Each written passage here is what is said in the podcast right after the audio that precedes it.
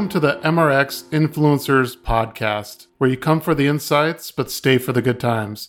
I'm Dan Fleetwood, and on this podcast, I chat with the best and brightest minds in the research space. On this episode, I chat with John Last, who is the president of the Sports and Leisure Research Group, and Stephen Kraus, who is the executive director of the MRII.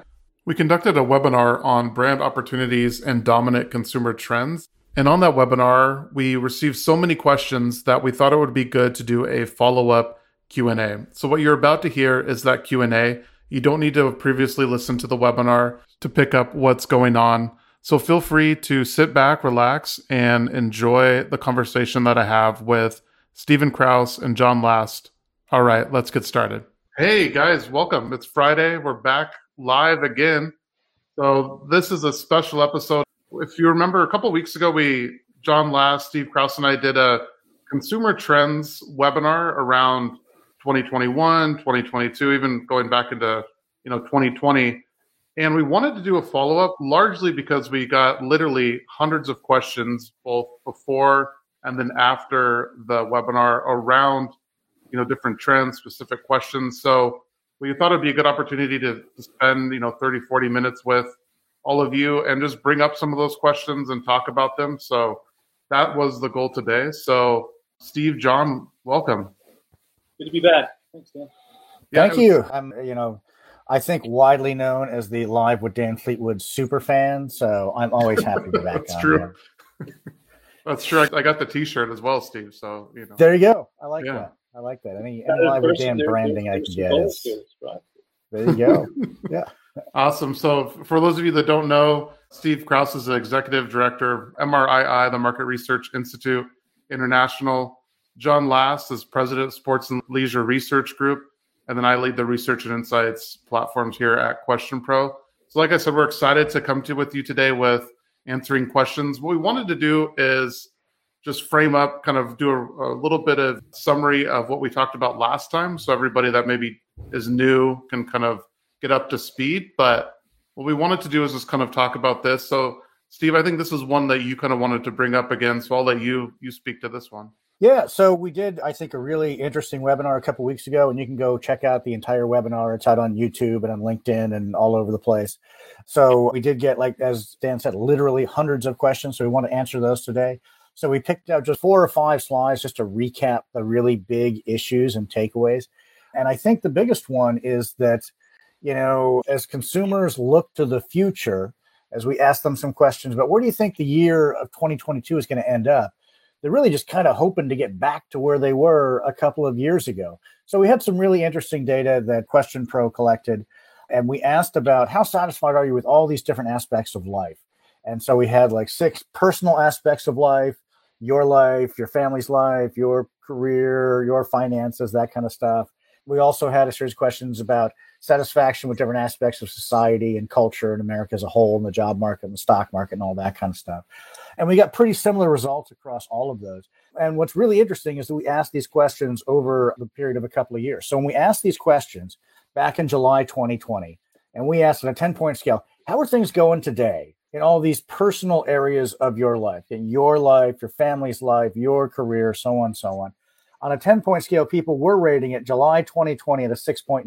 So remember, that's a couple months into the pandemic. People were mm-hmm. still watching Tiger King and baking bread and doing all that kind of stuff. And then we said back in July 2020, how do you think things are going to be at the end of the year of 2021, the end of the following year? People are really optimistic, giving it a 7.6. We're going to bounce back from this. We're going to move on. Pandemic things in the last couple months. Now, when we ask these questions in January of 2022, you see, you know, how we've kind of fallen back. We're at a 6.5, so we're not even as good on how we feel about these things as we were in July 2020. And then when we ask about how, how things going to be at the end of the year, you can see we're really just hoping to break even. We're really just hoping mm-hmm. to get back to where we were in July 2020. So a lot of that optimism has really been diminished, diminished expectation, a sense of disappointment you know, it's perhaps not a huge surprise just as things have gone on and on. But that's kind of the first big takeaway. By the end of this year, we're just hoping to just scratch back to where we were a couple of years ago. Yeah, I think this is interesting, Stephen. The more I'm thinking about this, you know, when we did this survey, it was probably at the height of the Omicron like third, right? And it's interesting yeah. that this data. I think one thing would be interesting. This is like a footnote is to do this again in six months, just to see where people are at and how that compares. So I think we should do that just as a side note. And we're actually looking at it on, on a monthly basis with our back to normal barometer. Mm-hmm. I remember when we were talking about this a couple of weeks ago. This is so spot on with what we've been tracking. Our, our most recent data, which actually came out after that particular broadcast, we haven't really moved much at all. In fact, we've got some data that basically shows people's expectations of getting back to pre-pandemic conditions. Only about a third think we're even going to be there by the end of 22. So not to be Debbie Downer on a Friday, but uh, that's not what we're hearing. We're getting back there. It's not getting worse, John. Right? So that's yeah, that's good. Yeah. yeah. So here's how I kind of think about this: is a very famous psychologist Elizabeth Kubler Ross who talked about the stages of grief when you know someone in your life, God forbid, passes away, or you know you get diagnosed with some kind of terrible illness what are the stages that people go through psychologically and i think that's exactly what consumers are going through because we thought the vaccines were going to be the end we thought vaccines were the light at the end of the tunnel and now we're realizing it's not quite working out that way and you can see the stages that people generally go through a stage of denial a stage of anger of bargaining and there's kind of a depression learned helplessness phase but then at the end, as people kind of psychologically, emotionally work through all these issues, they get to this phase of acceptance and say, okay, well, this is the way it's going to be. I need a new plan. I need to move forward with my life. I have to, you know, not let these bad things that are going on define me. I think that's where consumers are. And then I think what's really interesting is if you look down there at the bottom of that of that graph, you know, Elizabeth Kubler Ross as a psychologist was kind of counseling psychologists on how to help people and, and trying mm-hmm. to communicate what is it that people need at these different stages. So when it first starts, people need information and communication, and we probably now have maybe maybe too much of that, and it's too conflicting and it's overwhelming. And then in the middle, people need emotional support, but now they need guidance and direction. And I think that's a huge opportunity for brands because if you think about that acceptance stage, that's where people are right now. They say, you know what, I've got to move on. I'm going to start traveling again. I'm going to start going to conferences again. Mm-hmm. And so I think for brands to come in and say, hey, you're rethinking parts of your life, you're redefining your life and what's important to you and how you're going to live you know, you remember when the pandemic first hit, every brand came out with that same ad, but in these unprecedented times, we're there for you.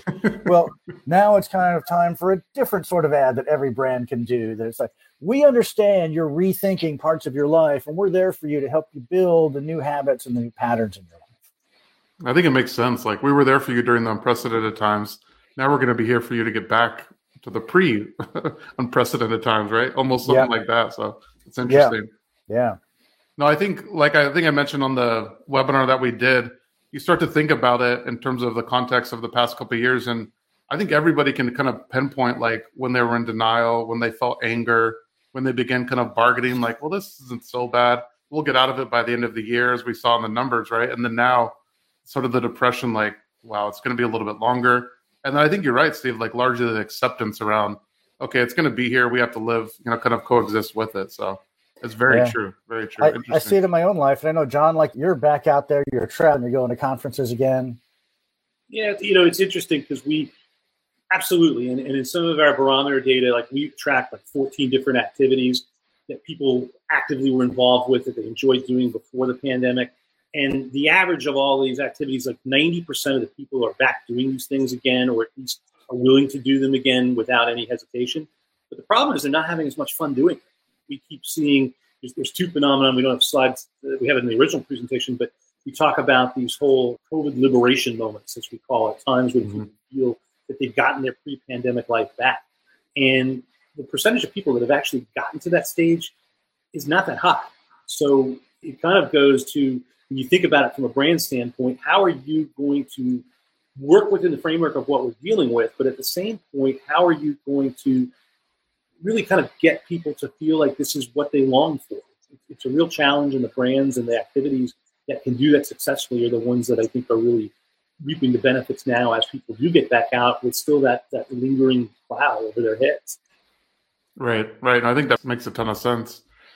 And then yeah. I know, you know, John, you were talking about sort of the pandemic helping us reprioritize time allocation. Can you kind of refresh us on this one? There's so many interesting things that the pandemic taught us and kind of accelerated and amplified. We've got a lot of interesting data about how folks reprioritize the workplace. And certainly that's a big topic in its own right in terms of work from home and hybrid. And particularly in the leisure space that we deal with, one of the big inhibitors that always existed in terms of people's ability to actualize was that, you know, they, they, before the pandemic, it was I just never had enough time to do the things I wanted to do. Mm-hmm. Well, as you can see by the data on this particular slide, what the pandemic has actually taught people is, wow, now I've, you know, at the beginning, I had all this time to, you know, not enough good things to do it. And now they kind of learned whether it's reducing the commute or being more flexible about when they work, people have now kind of learned how to better allocate their time. And again, that's something that I think people can seize upon. We do a lot of work in the golf space. Shameless plug, you know, sample of one. I spent a good chunk of my month of January down in South Florida, and I'm from New York. I'd work, you know, from 7:30 in the morning until four o'clock in the afternoon, and then I go out and play nine holes, and I'll work again when I get back. And it's not just me that's doing that. There's a lot of people that have really kind of taken that flexibility, and that changes the dynamic of how they view uh, work-life balance. So that's a huge thing to think about as brands again position themselves to, to kind of come back in ways that are really going to compel consumers. Right, makes sense. Makes sense. And then I know you kind of wanted to talk about and give people a recap of the you know majority of Americans still feel isolated. Can you yeah, speak to this a little bit? That's the negative aspect. Having time on your hands and work from home is that, and, and work from home is something that we continue to see not going away. In our latest barometer, we've still got about a third and a third and a third who are either hybrid work from home or in, in the office full time. And that creates isolation. It creates, you know, the fact that, you know, I have, you know, Dan, you and I've gotten to know each other pretty well over the last few months, but I've never seen you below your belt. Not that you know I'm trying to make anything out of that. You know, people look at me on a Zoom call, and then when they meet me face to face for the first time, they're like, "John, I didn't realize you were six three. You're a tall guy." I'm like, you know, yeah. you're just lacking that water cooler conversation and we found in some of our qualitative work that some of that is certainly contributing to not only the divisiveness that we're seeing throughout the country in terms of perspectives on different issues, but it's also really, you know, creating senses of mistrust. It's creating, you know, more reliance on people's echo chambers. And that's again from a marketing communication standpoint, something that really has to carefully be navigated around. You know, we'll throw issues out and we'll look at them based on people's ideology, and it's, it's truly two Americas um, you know, a lot of you guys, you're, you're out in California, Steve, Dan, you're in Texas, and I've spent time in both states in the last couple of months, and I feel like I'm in two totally different places. Yeah, well, it's true. Yeah. It's definitely true. I think depending on where you go, you're in different places, different, like, obviously, one's more locked down than the other and so forth. But it's interesting that when, you know, just this slide and kind of something that came to mind is, I think it's also like you're isolated, but you have to get used to the new tools and technology. Like I noticed I've talked to some people where they thought, wow, I was never really good at talking on the phone or via Zoom call. They had to adapt and get better at these things. So I think while they're isolated, I've heard from a number of people that they also had to kind of hone their skills on the medium that is in front of them. So it's kind of interesting mm-hmm. in that regard. Yeah. yeah. And then I think finally here we wanted to kind of that was sort of an outlook on where we're at now. But then where are we going? Some different, you know, 2022 expectations. So, Steve, I know you wanted to speak to this a little bit. Yeah, you know, it's interesting. I think I've personally felt a lot of the trends that we've already talked about. You know, the isolation. You know, and actually, just last night, I had the opportunity to go out for the evening to Hayes Valley in San Francisco, which is kind of you know, rapidly gentrified, a lot of bars, restaurants. I'm, oh, this will be good. You know, I'm so isolated. I want to get out and get back to doing the old things that I've done before. Yeah. And you know, and it was a lot like it was. but There were there were a lot of people around. Yeah, you got to show your your Vax card at the door. But then I also kind of had that moment that you were talking about, John, of being a little bit disillusioned. That like, wow, mm-hmm. you know, this hip trendy bar is crazy crowded everybody is younger and more attractive and better dressed than I am. So that's that's not a good experience. And then yeah, but it'll be good to get out and you know, oh yeah, I, I forgot, you know, a margarita costs fifteen dollars when you're out. I, right, I'd forgotten about that. So that whole feeling just being a little bit disillusioned is something that we see come up a lot among consumers. We also ask consumers just in, a purely open-ended way, what do you think the year is going to be like? And so, you know, I won't go through all those there. We kind of have the higher level themes over on the left but I think that whole sense of personal uncertainty. And so I think my favorite response was somebody uh, when asked, you know, what's 2022 going to be like for you? They responded with the classic line from the Magic Eight Ball, which is, you know, cloudy, try again later. so I think there, there's a lot of uncertainty. As a result of that, we're seeing people kind of trying to take greater control over their life. And, you know, like I said, it kind of goes through this mindset of, okay, you know, if I wait for certainty, I'm never going to do anything. So I'm going to plow it. I'm going to start, you know, traveling again or going out to the hip trendy bar or, you know, we haven't quite gotten to that, you know, boom in weddings that everybody was talking about was going to happen because I think mm-hmm. Omicron still makes the whole travel outlook a little bit murky. But, you know, you see kind of the general sense of where people are at, that there's kind of this general sense of optimism amid tremendous uncertainty, a real focus on self care, the kinds of things that people always say when you ask about goals for the new year's and New Year's right. resolutions. And but I think there's probably a better chance that those the ambition to achieve those things is going to be more lasting this time around. That's kind of my takeaway. It's a good takeaway, and, and control is a word you hit on that has also been very pervasive in a lot of the work that we've been doing. You know, how can you first of all, there's a greater expectation and a greater demand to be in control, whether it's in the workplace or in terms of brand choice. But from a COVID perspective, you know, where are the circumstances where you feel more in control, where you can understand that what you you know what you're getting into and that it's going to meet the needs and expectations that you have. I think particularly with all that isolation and time away from it, the brands and experiences that can create that better opportunity to, to convey control are also going to be much more able to click through quicker. That's people. I think that's awesome. So why don't we jump right into the Q and A? I know we have a lot of questions to get to, so I'm just gonna stop sharing here and then bring up these questions. Now, as I mentioned and Steve mentioned as well, we had literally like hundreds of questions. Everything from wanting us to predict what's going to happen with inflation to the stock market. I don't think any of us are financial advisors or anything like that, so we wanted to kind of steer away from those types of questions. I think if we knew, we probably wouldn't be sitting here on this call. Maybe I'm not sure, but we'd still be on it, but we'd just be in a much nicer place. Hey, that's a good point, John. You're right. I like that. From like the COVID pandemic, when's it going to end? What's the outlook? Well, we'll touch on the COVID pandemic and some questions as it relates to different consumer trends, behavior, especially in the leisure space and so forth. So, like, what's next for baby boomers, Gen Z, millennials, NFT, crypto?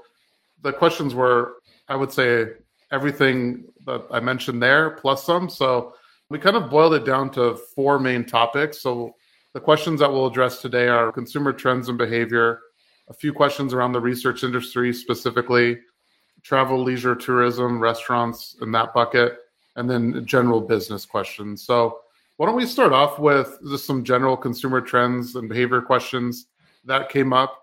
As we're talking, I'll make a note here. If the audience has questions, you guys have questions, put them in the chat wherever you're viewing this. If it's on YouTube, Facebook, or LinkedIn, put them in the chat. We'll try to get some in real time that come up as well.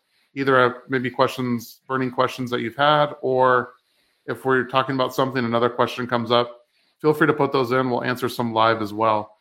And so the first question I think why don't we cover is what will people keep spending on goods versus services or goods versus experiences rather and then how sustainability is becoming an issue when thinking about buying more, you know, stuff in general. So, kind of breaking this down, goods versus services and experiences. I'll just make one quick point. So, I did a quick poll this morning on over the past year, have people been spending more on goods or services?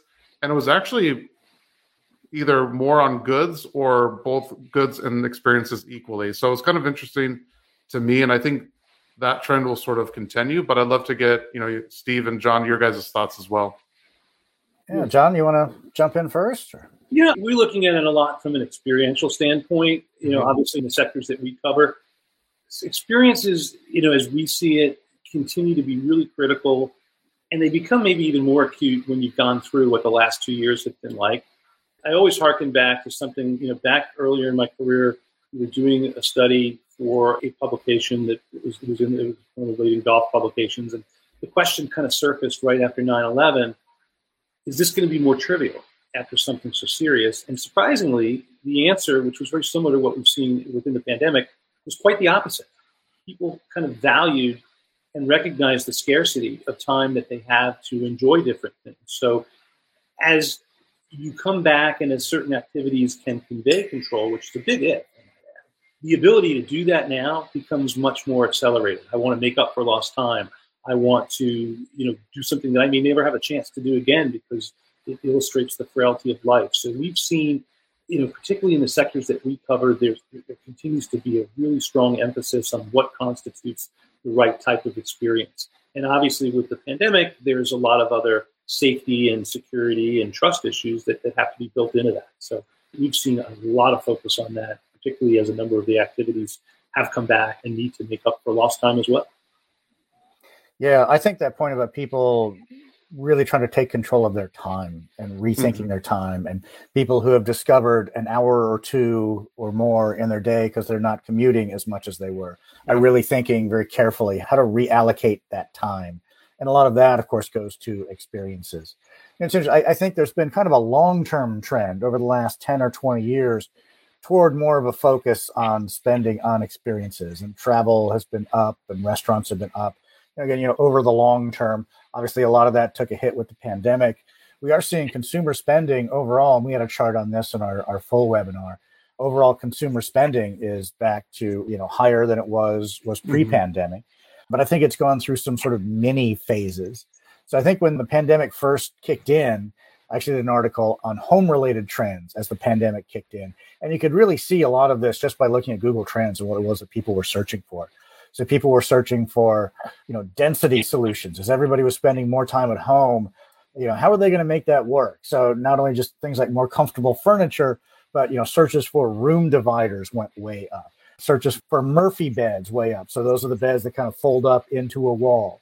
You know, even creating like psychological spaces in the home, you know, kind of an experiential aspiration, but people were buying things to help them like create like a breakfast nook. I'm spending so much time at home. How can I get different psychological experiences within the home? Of course, you know, all of that, you know, when the pandemic first hit, we were still on kind of the tail end of Marie Kondo mania where people were focused on, on streamlining and getting rid of things. But there was kind of this market for buying things to help you organize and streamline. And I think now, I think there still is this pent up demand for real experiences, whether it's restaurant or the mm-hmm. coming wedding boom, or there's a real hunger to get out there and travel. And we saw some consumer activity in that area. And then Omicron sort of dialed that back a little bit. So I think we're still waiting for that big spending boom on experiences. And that's something that people are kind of grieving a little bit. We thought vaccines were going to solve everything, and we're kind of grieving the loss of that. And with that is the loss of that. Oh, I'm going to get back to all those fun things that I did in life. And as I dip my toes in those waters, it's not quite as fun as I thought it was going to be. I think that's interesting, and almost consumers had to buy more. They had to focus on spending more on goods because they couldn't spend it on experiences. Right? Just practically, you were at home, so you had to buy goods to create experiences at the house. I think is it's kind of interesting there. And I think in terms of sustainability becoming an issue when thinking about buying more stuff, probably is always an issue. I think sustainability was a hot topic even before the pandemic and people were consuming. So I think it's always something that will be there and is obviously like a side effect of when people don't need the stuff anymore, what do they do with it? So there's always a sustainability thing. I, I think with yeah, I, I think sustainability is now it's really it's a must have. It's not a differentiator anymore. It's the cost of doing business. And consumers are expecting that in every category. Even if you look at something like, you know, in fashion, H&M, which invented disposable fashion, it's mm-hmm. completely pivoted toward sustainability. And I think it's the cost of entry now. It's not a differentiator, especially for younger consumers. Yeah, we just did a fairly large study with the public affairs firm in DC and State University on that whole topic. And, and you're absolutely right, Steve. It, it, it's kind of become table stakes. The question is, the, you know, in some cases, depending on how broadly you define it, where companies and brands, I think, are needing to be a little bit more conscientious is if they are going to take a position that is somewhat controversial, that comes obviously fraught with a number of different risks. But you know, from an overall sustainability standpoint, it is table stakes. It's interesting. I think we'll move on to another question here, but when brands are thinking about sustainability, and I like how they're advertising it now. So, like on a bottle of Windex, I saw 98% made from ocean bound plastic or, you know, something like that. So it makes you like, wow, I'm, I'm buying this and I'm doing something good for the world. This is awesome, right? So there are things like that. And even, you know, there's other examples too. But when I saw that, I'm like, wow, there's a marketing effort to attach to sustainability in order to sell more products. So it's kind of this weird circle, but I think an opportunity for brands is to anchor on more of the sustainability and what they're doing to help out, you know, the world, and so forth. So interesting. Why don't we move on to another question here in the similar realm of consumer trends and behaviors? Which trends will continue and which will end when the COVID pandemic ends, assuming it ends at some point? Is there anything that you guys think in terms of different trends that we're here now that will end eventually, or what are your thoughts onto that question? You know, I guess a couple things that come to my mind is that home delivery obviously took a big leap when the pandemic first hit, especially on groceries. I mean, mm-hmm. groceries was one of the categories where home delivery was really lagging. And even just look at it as a whole. If you look at the economy as a whole, every year the Commerce Department puts together numbers about you know, what percent of all retail sales happen online. And the number is is shockingly low. It's like, you know, 12%, 14%. When I go out and I speak and I ask people that question, they're like 60%, 70%. So, I mean, there's still a lot of room to grow in terms of online commerce, but it varies by category. And groceries was one of those categories where, for a variety of reasons, people were, were not doing it online. And I think really what the data showed was that, you know, it was a massive experiment in trial of a new kind of behavior. And the vast majority of those people who then, you know, said, oh, you know, I've never had my groceries delivered before, but I'm going to try it, that they continue to do it. So I think whether it's with home delivery, I think that's going to continue to grow, especially around the grocery category. Mm-hmm. One thing that took a bit of a dip is, you know, before the pandemic, there was a lot of growth in buy online, pick up in store, or, you know, click and collect, whatever you want to call it. And so mm-hmm. we saw places like Walmart and Target doing well and really kind of figuring out how to leverage their big physical footprint in a more e-commerce driven environment. And then as the pandemic has dragged on, a lot of that has sort of come back a little, you know, you know, dialed back a little bit. But I think consumers are going to get back to more of that, of you know, going back to physical retail stores and mm-hmm. really mm-hmm. the advantage is going to go to companies that have a good understanding of omni-channel marketing. So that's one thing I see happening. And I think what you're also getting at, Steve, is the certain amount of flexibility. And what I mean by flexibility is the two that kind of strike me in some ways sound kind of paradoxical because what I'm seeing perhaps more of is what we're doing right now in that face-to-face communication now can take on a digital break, you know, basis. I know a lot of people, and we haven't really asked this. It's actually something I probably should ask. I don't really want to get on the phone anymore. I want to do this. I want to still at least see the people that I'm talking to because mm-hmm. there's something about at least physically or virtually looking someone in the eye and understanding who they are. And that kind of brings people close together, particularly if we see hybrid work or out of home work be, remain a big part of what we're going to have. And I think we are. So that's there. But on the other hand, I look at fitness, right? You, you know, Peloton's been on such a horrible ride of late. I think people are going to be getting back out, you know, to doing those types of social activities together. But the fact that they have the option to do it either way is kind of like I said, it's kind of paradoxical in the sense that you know you need to be able to meet the customer where he or she is, and that's something we always like to talk about figuratively. But now I think as the pandemic has taught us, and as we continue to see different perspectives on different things, you've got to be able to meet them where they want to be, and that's not going to be universal. Um, the segment of one, I think, has been amplified by the last two years. Mm, that's a great phrase. The segment of one has been amplified. And I think you're right. A lot of it does come down to flexibility. I mean, you think about the whole hybrid work thing, that it's not going to be entirely just work from home, but it's going to be another one of these kind of, you know, oh, it's a new time. You got to design your own life. You got to design what you really want. So I know at, at first I was a little skeptical about, you know, how commonplace work from home was going to be. Maybe because I'm out here in San Francisco. So I look at places like, Google and Facebook and Apple and places that spend millions of dollars giving their employees great food because they don't want them their employees spending a half an hour to go across the street to the sandwich shop. They want it mm-hmm. all right there. So, you know, they've and certainly, you know, Google has continued to invest in real estate and in offices. So I think those big tech companies are really going to try to get people back in. But even then, I think those big tech companies have had to acknowledge that this desire for flexibility and hybrid is really huge. The only other thing I would mention is kind of a trend that I really think is going to stay is I think that the pandemic and Zoom and virtual communication has given people a much more global kind of mindset. That now mm-hmm. it doesn't matter. You know, employees can be anywhere. Oh boy, there's that interesting conference in Singapore that I never would have gone to in a million years. Oh, but now it's Zoom, so I can do that. So I think there's mm-hmm it's kind of a global mindset that I think is going to be a lasting thing. Yeah, it's a greater connectivity, like I said before. Right. The fact that we can actually see each other from all over the world is, to me, such an enhancement. Like I you, said, I never want to make a phone call again. I want right, right. This is sort of a off the cuff question, but Do you feel like more it's a coexistence of things of Zoom versus in person, brick and mortar versus solely online? To me, it feels like there's more of a like a cohesiveness with all of these things where I think people previously thought like no, it has to be all online, but now we're seeing well, you can order online, pick up the same day in the store, and I don't even have to go into the store; they'll bring it to me. So there's still that instant gratification of getting the thing, but maybe lower prices or convenience.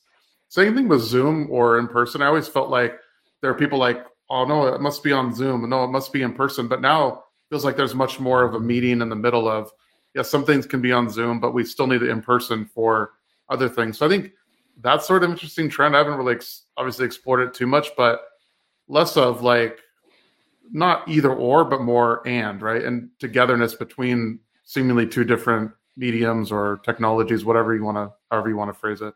Yeah, no, it's, again, it's, it's flexibility. I mean, I just did my annual state of the industry presentation for the golf industry, and, and I'll be at the show last week, and a lot of people weren't there. So we did it virtually. It's always been a breakfast for the people who were going to be virtual you know, we sent them Uber Eats cards because you know you wanted to kind of simulate that you know we're having breakfast together thing. So it's right. Yeah, it right. comes back to flexibility and creating personal comfort. Awesome, awesome. Why don't we we'll move on to a different category? There's a few more consumer trends and behaviors we can circle back to, but I want to make sure we at least give give time to each one of these. I think next let's skip to the research industry. You probably have a lot of research folks on the call. There were some questions that came up about the research industry. What does this mean?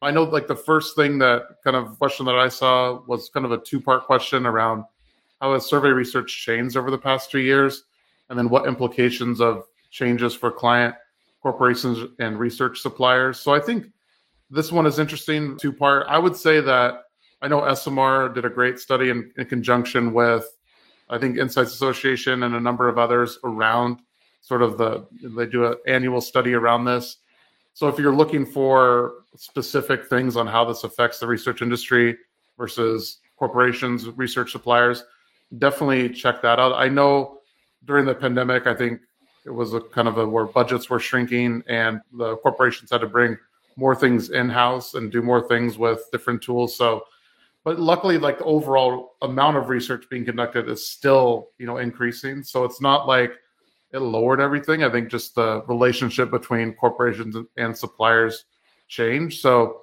definitely check that study out. I would say, and then I'll let you know John and Steve comment here around survey research. How I've seen it changed is there's definitely more suppliers even in the past two years than there were before, but more niche things where there's you know in-app survey suppliers, there's agile, there's specific for customer experience and even in niche areas of restaurants or retail like very specific things. So i would say just the vast majority of options has definitely increased. But i think also during the pandemic in sample or if you're you know you're getting people to take your survey the supply has really increased because people are at home. They're not doing as much. They're more able to answer surveys. And i think with that came obviously a lot of you know fraud people gaming the system and so forth. So the clampdown on data quality over the past two years has been paramount, I think, in terms of it's not a question of if you need to do it, it's how stringent can you be really and getting that good data in.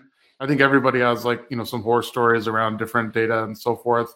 So I think that it's more of an auxiliary point to survey research that this is something that I think every supplier or platform should be taking into account. I know we are at Question Pro, we're, you know, spending not only time, but you know investment in this area. And i think that's probably one of the biggest areas that i've seen it you know change aside from all of the different companies and things spawning up as a result of that. But what about you guys in terms of implications for just the research world at, at large? What do you guys see? What are you guys hearing out there?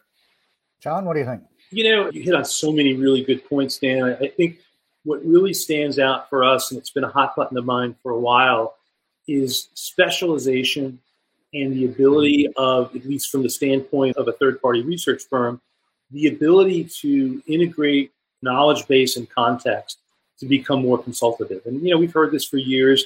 At least for me, it's something I've preached from the day I started this company and even before that. But, you know, as, as you said, with so many options and people trying to kind of say they can do these things, what you can't lose sight of is the ability to interpret and consult upon what the, the implications are for what you're collecting. I always had a great line that I used back when I worked in the corporate world, and I said, you know, with no offense intended to our friends there, the only difference between what we offer and what McKinsey offers is we cost about a million dollars per engagement less. And that really was a surrogate to say, look, you've got to have the gumption to go beyond what the data says and figure out what it means. And that helps in a lot of different aspects that you talked about. It helps in terms of obviously creating utility for the insights that you deliver, but it also helps in some of the simple blocking and tackling in terms of data quality, because you're absolutely right. I mean, we've had studies in the last two years where we've literally thrown out 30% of the completes and gone back mm-hmm. in to do it. And part of the reason why we do it is, because, and we'll throw in all these different trap questions and knowledge questions and consistency questions, because there are a lot of people that you know are gaming the system, and particularly in, in an area like us where we're dealing potentially in, in some very narrow verticals, you don't have that background and don't know what to look for. You run the risk of really, really corrupting the data. So has that been accelerated over the last two years? Maybe, but you know, it's something that we've always had. We've had our eye on even before the pandemic. What, right. Makes sense. You look at it so globally that you've probably got a broader perspective than, than you Yeah, Dan, I think you raised a lot of good points. And you mentioned that SMR study that mm-hmm. every year they do their big, I think they call it their buyers and users study that looks yep. at the research industry that identified a couple of big trends. And one, obviously, COVID was a disaster for the world. It was good for market research because you had more companies having to make more decisions faster than ever before mm. under states of greater uncertainty. And so there was a greater hunger for consumer knowledge. As you mentioned, a lot of companies have brought more and more research in house. And I think a lot of that has to do with just how easy to use and how sophisticated the self-service survey platforms are. So, mm-hmm. so Dan, you got to take some responsibility for this. You've made Question Pro so good that you know it's not just for asking you know basic attitude and usage questions anymore that you know you've got you know you know putting the capabilities to do to do conjoints in the hands of users. And there's a, mm-hmm. you know, a little bit of danger that not everybody may know exactly how to do that and really use that. But overall, you know, I think that you know you do see big companies kind of bringing more of that research in house, and as a result, mm-hmm. suppliers have had to become more niche focused and really say how can I add more value and focus more on insights and really keep an eye on panel quality, as you said. Yep. So yeah, I think there are a lot of interesting trends. Plus that whole notion of, as I talked about, like the world is now a more global place. Mm-hmm. And you know, if you think about qualitative, for example, how now you can do, you know, qualitative online. It used to be, you know, a standard qualitative study was two groups in New York, two groups in Los Angeles, and two groups in Chicago. Right. We can hit it all. We can get all the demographics and yes. everything we need from there. Yeah. Or, or if you really cared about the Hispanic market, then you did two groups in New York, two groups in Los Angeles, and two groups in Miami. Or if you cared about the luxury market, you do two groups in New York, two groups in Los Angeles, two groups in Dallas. Mm-hmm. So, I mean, there's just a much greater potential for representativity now than I think there was before. Yeah, yeah, and I think that's really you know one of the questions is you know, data collection trends and techniques? How have it changed during COVID? Don't need to get into this too much, but I think obviously the rise of online qualitative, people couldn't meet in person for obvious reasons, and this led to many companies, even Question Pro, I know others adapting more video streaming capabilities inside of their platform. So that's like one of the biggest trends that I've seen, in addition to the things that we've mentioned. But what about you guys? Anything else come to mind? I know John, you were mentioning online qual as well, so I think we can fully echo that point. Yeah, no, I think you've hit on it. I mean, what and Steve kind of mentioned it too. I mean, what online qual, what, what the last couple of years has proven to us is that you can do online qual and not suffer in terms of what you're getting. And you know, perhaps one of the benefits of it, obviously, is that you aren't shackled by those geographic barriers. You know, you do a group with six people or eight people from you know eight different markets. You can do IDIs in a way that you're obviously much more efficiently going to be able to cover the country. So that's been, you know, the efficiency of that has been a really strong benefit of online qual for us. Now, again, there's certain limitations, and, and we are getting back out on the road and doing more face to face again, which is great because it's, you know, you obviously lose a lot of the dynamics of interpersonal communi- you know, relations as well as you know, some of the things that you can do from a stimuli standpoint. But mm-hmm. you know, again, to that that term from before, flexibility now you can do both. And it's just another strength and tool that you have in the researcher's kit of, of ways to kind of create more breadth behind a qualitative study. Absolutely. Absolutely. Great.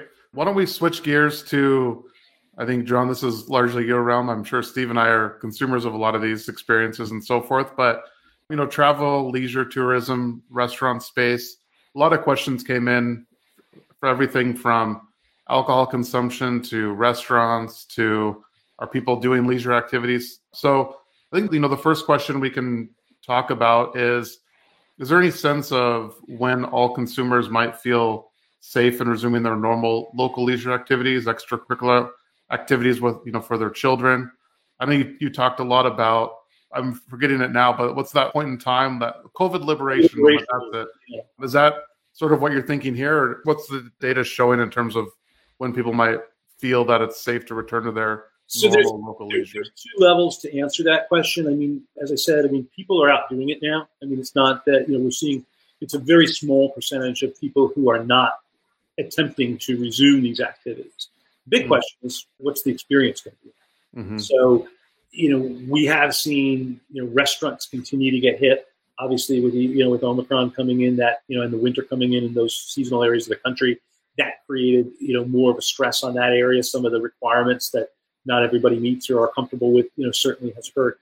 So I think it's kind of become more of a scenario where people are learning to live with it. And for different people, it's different limitations that they're going to place. You know, I was at the dinner two nights ago and, you know, there were some people that weren't wearing masks at all. And some people, mm-hmm. you know, never took them off except to eat. So it's really, again, very much based upon how people feel personally and how that experience is going to be different for them.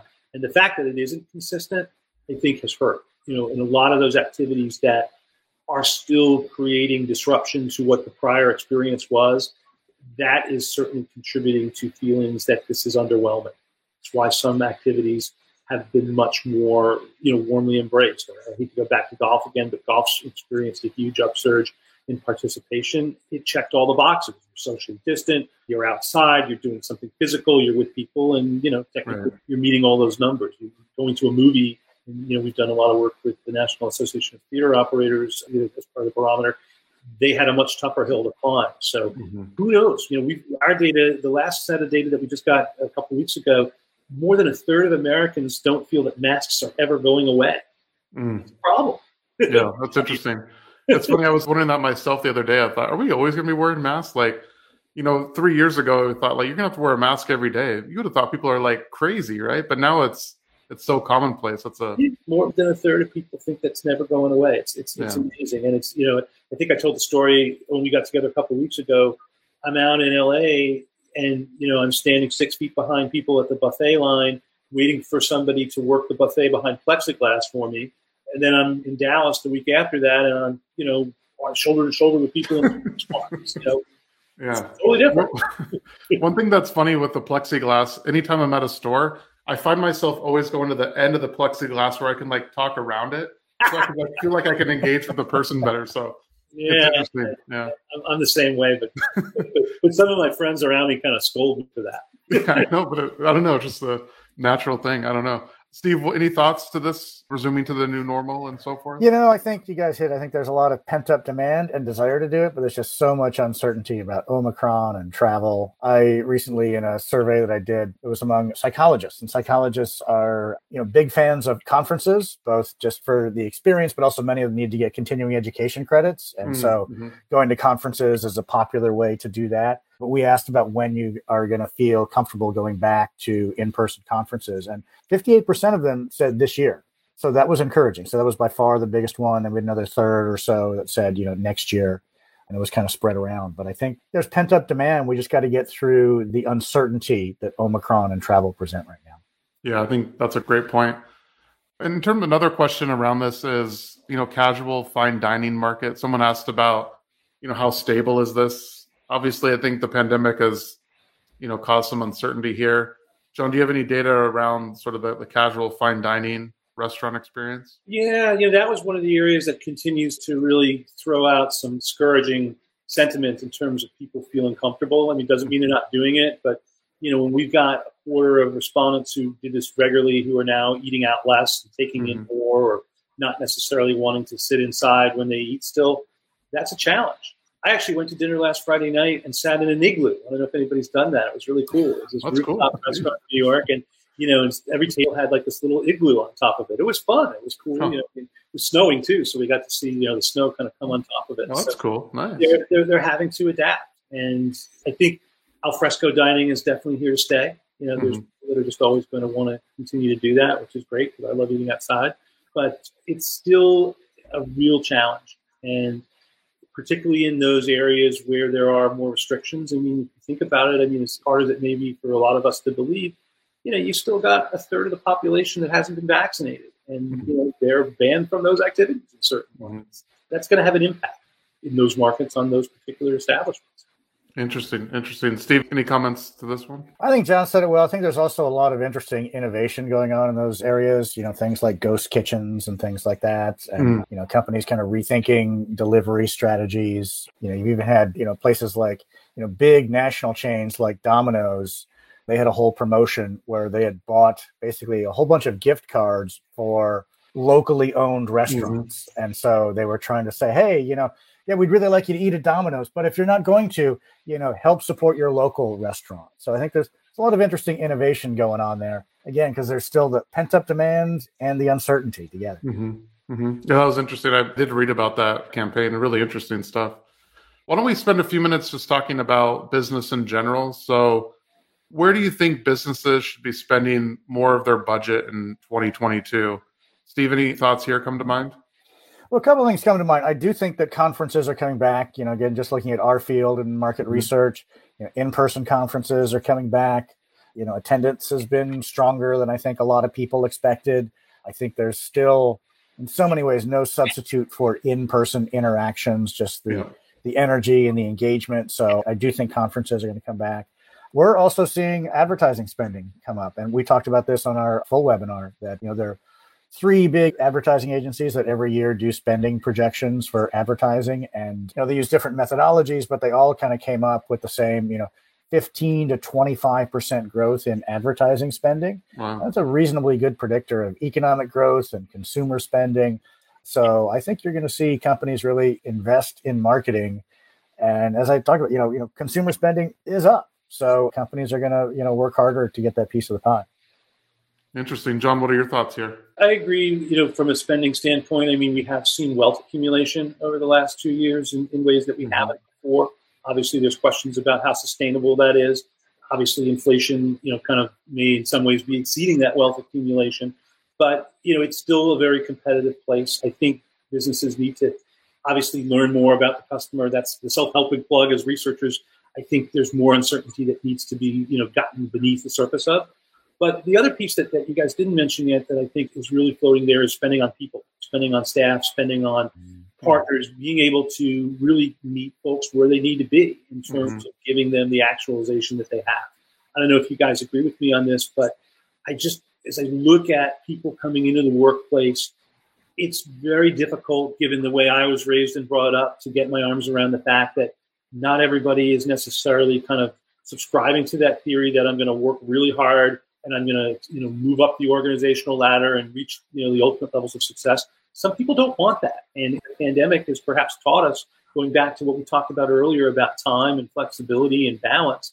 For some people, you know, that balance is, is okay, and I feel that that's much more amplified now than maybe it was when I first started getting into it, or, or maybe it's just because I'm an A type. I don't know. No, I, I think it's an interesting point. And what comes to my mind here with this question is I think it depends on what business you're in or what category, right? Like, you know, John, you mentioned it with like labor. I think if you're a small service business or local restaurant, or even you're a large company like, you know, Starbucks and you have a labor shortage, like maybe you need to put more of your budget towards, you know, labor, retaining staff, training, whatever it might be. Mm-hmm. So I think it largely depends on the industry that you're in. So it's interesting, but I do think it's interesting that advertising spending is up because I think that's a good indication of where companies are, you know, they're not shying away from what they think the future is going to hold. And obviously, I think they'd be spending less if they thought they needed to kind of, you know, dial it back a little bit. So that, that's interesting. Yeah, we see a lot of that in our business. At MRII, we're a nonprofit organization focused on market research, education, and training. So we mm-hmm. really offer offer courses, and so we've seen pretty strong growth in our business, both from individuals who are saying, "I'm going to go get a new job this year." You know, we've all heard mm-hmm. about the Great Resignation. People say, "Oh, you know, I want to you know beef up my skills, beef up my credentials," but we're also seeing more interest from companies, you know, big market research firms mm-hmm. or big client side firms saying, hey, we're losing too many people. How can yeah. we invest more money in people? How can we show, you know, particularly young people who are very focused on mastery and learning new skills? You know, how can we show our employees that we're really, you know, engaged in helping them grow? So I think in both of those areas, education, training as an employee perk is something we're really seeing grow. Yeah, I think Steve, you must be reading our employee manual or something because we did that here at Question Pro this past year where you here's a stipend, go learn whatever you want. It could be golf lessons, guitar, like anything that you want to learn more about, whether it's either the industry focus, sales, or even you know leisure activities, whatever you wanted. So I think it is a focus, and companies more and more are doing that as well. So it's an interesting point there. Great. We talked a lot. Like one more final question here, and then we can all go back to our in normal days here, whatever the new normal is for all of us. You know, we talked a lot about sort of what's changing, where we're going to go one interesting question that I thought was, you know, what hasn't changed over the past, you know, three years? Anything come to mind, guys, of like things that are still the same and things that haven't changed? I guess where I'd go again is people, you know, mm-hmm. people to connect with each other. I still think, particularly in our business, in the research business, it is a people business. It is about relationships. The way in which those relationships get forged may be a little bit different. They may be a little bit more varied, but at the end of the day, we rely on each other to make great things happen. I think that's a good point, John. Is like people still need that human connection, right? And whether it's any form of the video or in person, that's something that hasn't changed at all, I think, and or at least the need for it, I guess. Obviously, physical boundaries and also you know COVID and isolation and so forth, but the need for it, I think, is still there. Steve, anything come to your mind here? I think there's always been a sense of what we've called in the past and some of the reports that you and I have done together, Dan, mm-hmm. bifocal mm-hmm. optimism. Mm-hmm. That, you know, when we ask these questions about how are things going in your personal life, your personal life, your family, your job, your finances, people say, you know, on the whole, pretty good. Mm-hmm. But if you ask, how do you think things are going in America, in society, in politics, in race relations? People obviously give much much lower scores on that. Right. and i think that that's kind of always been the case but we're seeing growing divergence where you know people are taking greater control over their lives. They're feeling better about the job market. The stock market is pretty strong. But when they look at how things are going in the country they see all of this division. They're looking forward to the next election with dread. Mm-hmm. i think that sense of bifocal optimism has always been there and it's really intensifying and diverging. Interesting. Yeah i think that that makes sense all right, guys, I think we can probably end it here. Great questions that came in. Thank you guys for taking the time answer these. Kind of an interesting format that we did with the webinar. Got so many questions and did this Q and A. So I think with that we can end it for today. John, Steve, thanks so much for joining me today. Thanks for and, having me. It's great. You know, just like the last one, I feel like we we could talk for another few hours. I know. I feel like we could. we only have 90 more questions to answer, yeah. John, so we can, we can talk awesome. Awesome. Hey, thanks everyone. Appreciate it. You guys have a good rest of your day. Thanks, guys. Take care. Thanks so much for listening to the MRX Influencers podcast. If you want more information about Question Pro, go to questionpro.com. If you want to follow me, feel free to do so on LinkedIn or Twitter. Until next time, we'll see you later.